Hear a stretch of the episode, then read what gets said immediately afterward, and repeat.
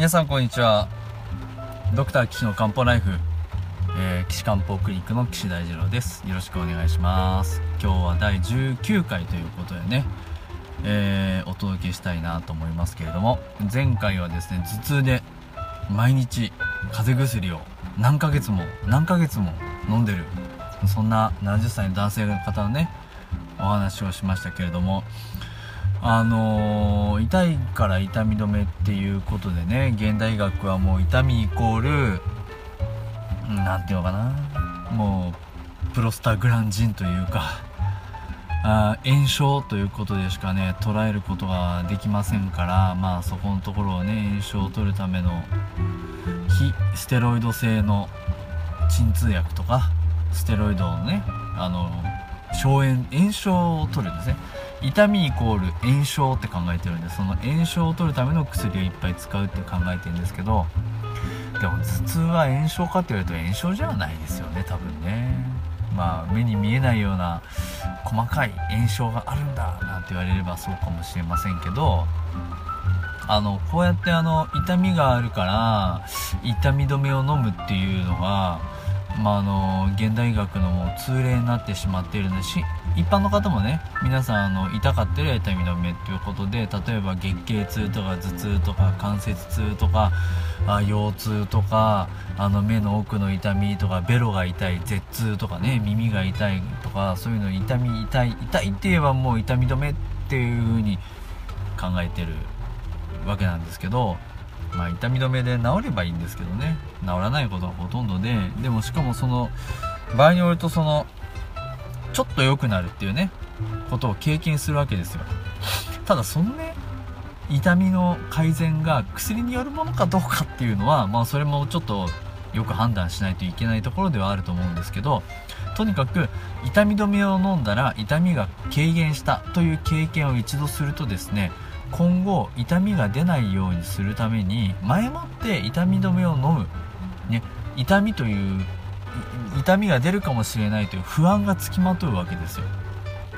ね、いつ出るか分かんないでしょ？こう痛みがね。なのであのー、ちょっとでも痛かったらすぐ痛み止め。ちょっとでも痛くなったらすぐ漢方薬。ねそんなことをしていると痛くもないのにずっと痛み止め非ステロイド性の消炎鎮痛薬とか総合漢方薬をもうあの習慣づいて飲んでる人とかねこの人もそうですけど、まあ、中にはいるんですよね月経痛の方とかね。そういうのをまあなんかあのまた名前を付けて、えー、薬剤乱用性頭痛とかね。まあ名前だけは付いてますけど、で薬剤乱用性の頭痛そうだ。薬を乱用するからいけないんであってでいろいろ調べるとまず思い切って薬をやめる。治療法のとこにねやめるって書いてあるんですよ。だ痛いからやめらんないのにやめられっこないじゃんとか思いません？じゃ僕か痛いから飲んでんのにとにかくやめなさいっていうもうねいいこれ言い方も重要ですよね。えー、どうやって分からすかっていうね。であとこの薬剤乱用性頭痛の人にね痛み日記をつけるとか書いてあるんですよね、うん、まあこれはもうまさに認知行動療法ですよね。自分の頭痛がどんなんでどうでどうでどうでこういう時あこういう時は痛くないじゃんとか。あこれは関係ないじゃん。今まで月経と関係した頭痛かと思ったら日記つけたら違ってたよとかね。あ毎週な月曜日になると頭痛があるのか。そうするとあ頭痛月曜日仕事行くの嫌なのかなとかね。なんかそういうのが分かってくるんですよ。日記つけると。だからあのー、もう自分で痛みというのがこういうもんだっていうのを分からせて行動させるためのそういう精神医療的な手法ですよね。つまりその頭痛には何も手をつけてないっていうところがですね かわいそうなところかなと僕は思ってていやこの薬剤乱用性頭痛なんていうのはまずだから中医学的な考えでね針とか漢方薬で痛み取っちゃえばいいんじゃないですか。そうでしょ？だって痛みが良くなれば漢方あの風邪薬飲まないんだから。そうですよね。でしょ？だから僕は漢方薬使ってこの人の痛み取ってあげればもう風邪薬飲まなくていいしあのね時々腎臓悪くなっちゃう人いるんですよね。あのまあ全員が全員になるわけじゃないですよ。いいですか？全員風邪薬いっぱい飲んだらあの腎臓悪くなるっていうわけではないです。いいですか？ただなんかこうあの、ちょっと心が病んでしまってあのー、自分で自分に大量の薬を飲んじゃうようなシチュエーションですね。とかになるとあのアセトアミノフェンっていう成分があってあれをたくさん取ると急性肝障害になって命に関わることがありますからそこはやめましょう。ね。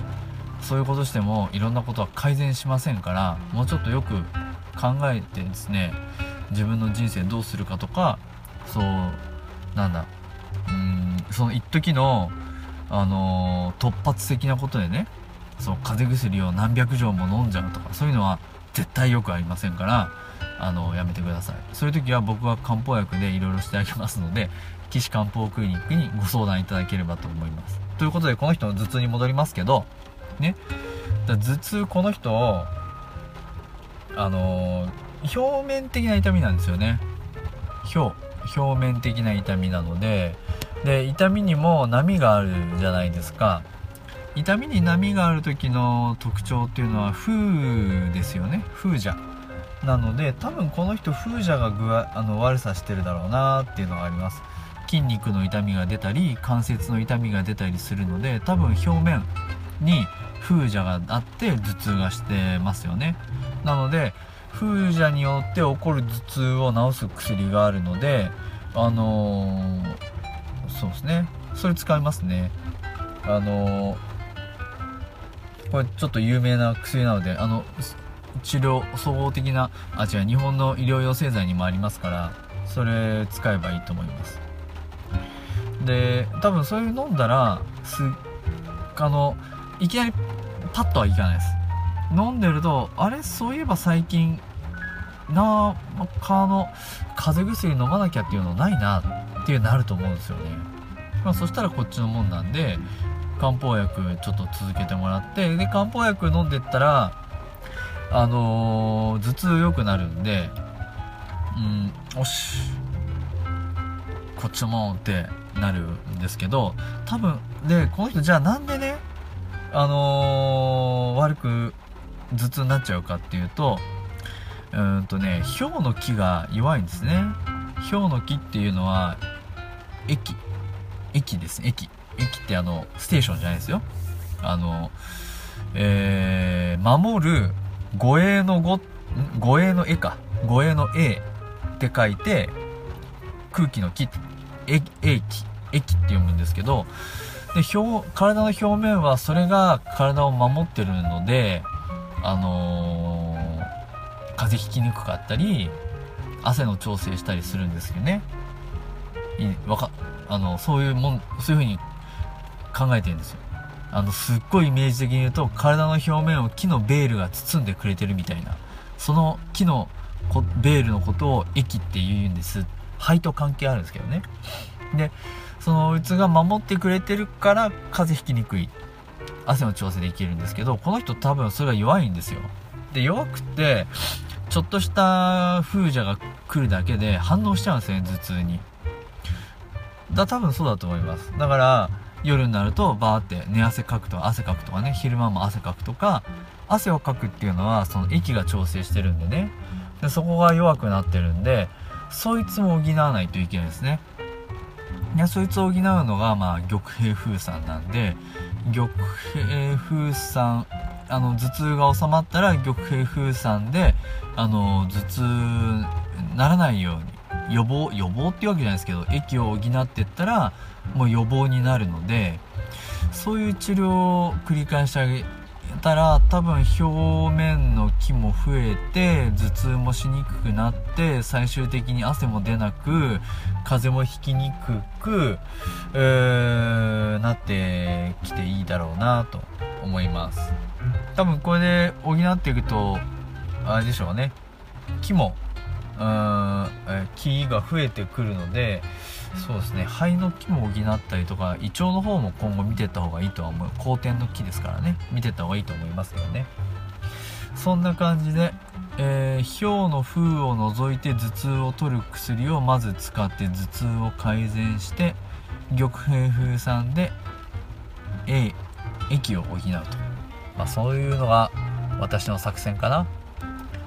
あとは頭痛で痛い時にここのツボ使ってくださいねとかっていうお話をしてもいいかなと思いますけど頭痛後ろの方なんでね太陽膀胱系ですからね。うん太陽膀胱系に準じたような頭痛。あのツボを使ってもいいかな。小腸系太陽小腸系か膀胱系か。